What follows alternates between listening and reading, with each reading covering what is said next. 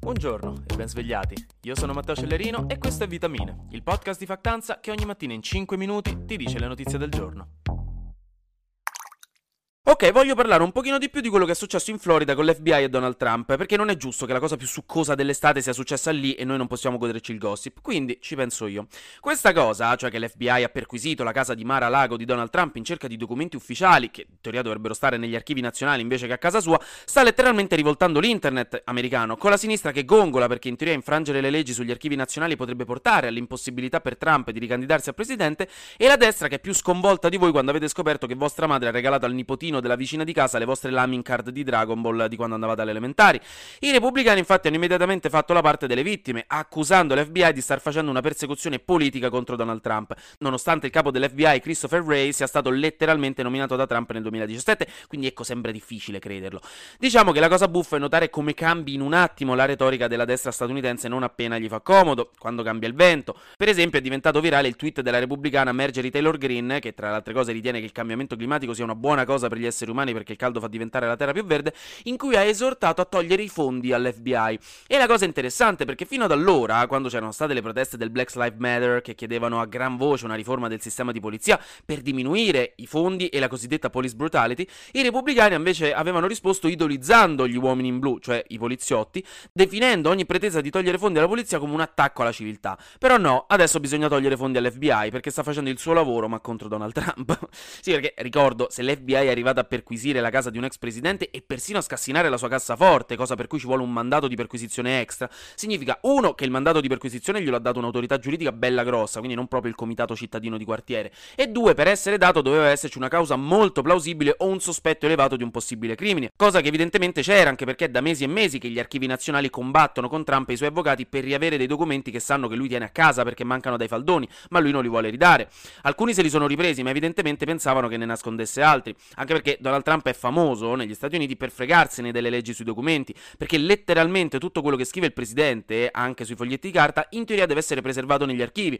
Ma lui ha la brutta abitudine, anche un po' divertente onestamente, lo farei anch'io conoscendomi, di strappare tutti i fogli in mille pezzettini e buttarli nel cestino o anche nel vatero, di portarseli a casa. Quindi ecco, due problemini c'erano.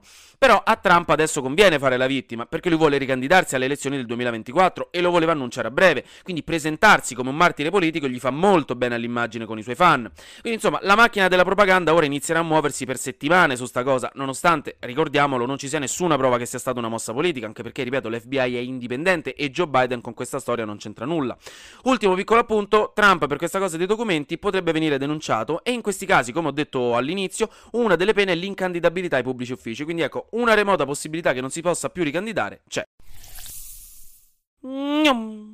Flash News. Dua Lipa è diventata ambasciatrice onoraria del Kosovo. che caspita di notizia è, direte voi. E invece sì, perché Dua Lipa, la cantante, è inglese, ma i suoi genitori sono di Pristina, che è la capitale appunto del Kosovo. È stata nominata a tale carica per i suoi sforzi umanitari nei confronti del suo paese d'origine e subito dopo, tra l'altro, è andata al concerto di Mahmood al Sunny Hill Festival di Pristina e si sono fatti un po' di foto insieme. Serena Williams, la leggendaria tennista americana che ha vinto in carriera 23 trofei del Grande Slam, una campionessa incredibile, ha annunciato che si ritirerà dai giochi proprio quest'anno dopo gli US Open, che sono stati il primo torneo che vinse nel 1999. 99. Ha detto che passerà a nuove sfide e che quindi non parla di ritiro ma di un'evoluzione. Apprezziamo la retorica, però sì, fondamentalmente si ritira. In Cina invece hanno droppato un nuovo virus. un virus sconosciuto chiamato Langhia virus, non so se l'ho pronunciato bene, eh, che hanno trovato in 35 tamponi dal 2018 e sembra provocare sintomi come febbre, fatica e tosse, più altra roba per i reni, quindi praticamente come qualsiasi influenza, anche se un pochino più pericoloso. Se ne parla ora perché ci hanno fatto uno studio che ha ufficializzato i numeri e come virus fa già parte di una famiglia di virus pericolosi ma conosciuti, quindi nulla di stranissimo. E soprattutto non si trasmette da persona a persona, ma lo prendiamo solo dagli animali. Quindi tranquilli. Per ora. Ora andiamo però con una nuova rubrichetta periodica che ci accompagnerà fino alle elezioni, perché come vi ho già detto quest'anno o votate o non votate, però ci rimango male. Papparapparappa, la politica!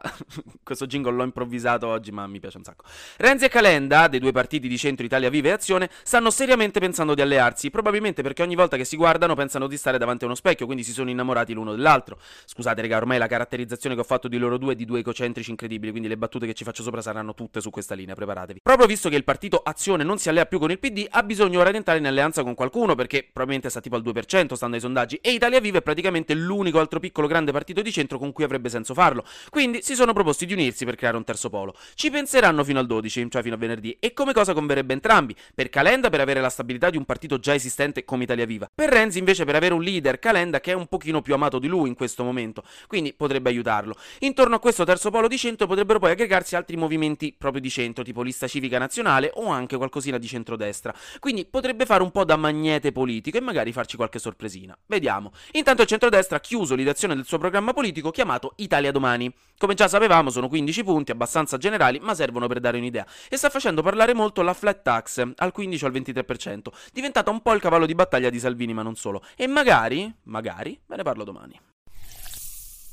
Anche oggi grazie per aver ascoltato Vitamine. Noi ci sentiamo domani perché sarà successo di sicuro qualcosa di nuovo e io avrò ancora qualcos'altro da dirvi. Buona giornata.